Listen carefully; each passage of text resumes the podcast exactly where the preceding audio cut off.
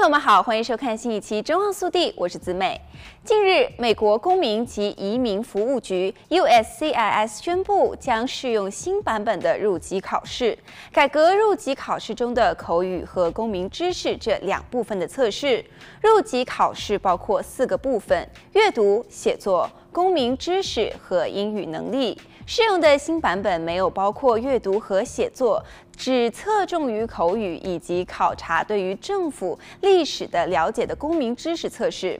移民局局长说，入籍考试是成为美国公民的关键一步。我们欢迎熟悉这一重要过程的利益相关者的意见和参与，将继续改进和更新我们的入籍测试，确保它符合考试的标准。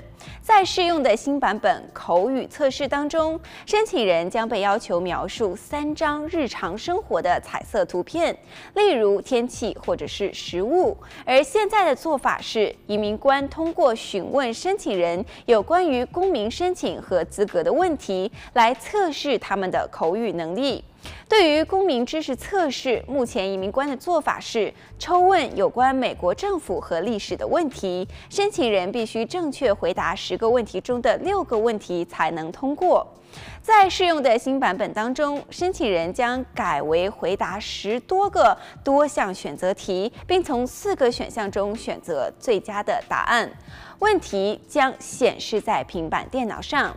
移民局将招募约一千五百名正在准备公民考试或者是学习英文的成人来进行试用版本的测试。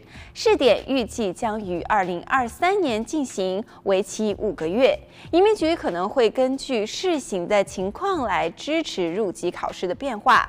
移民局预计入籍考试重新设计大约需要两年的时间，并计划在二零二四年底前实施。此外，早在二零二零年，USCIS 就规定，不合法获得永久居留权的人在申请入籍时不符合入籍资格。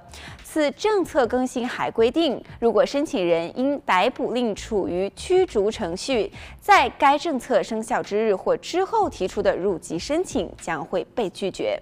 好了，本期节目到这里就结束了，我们下期再见。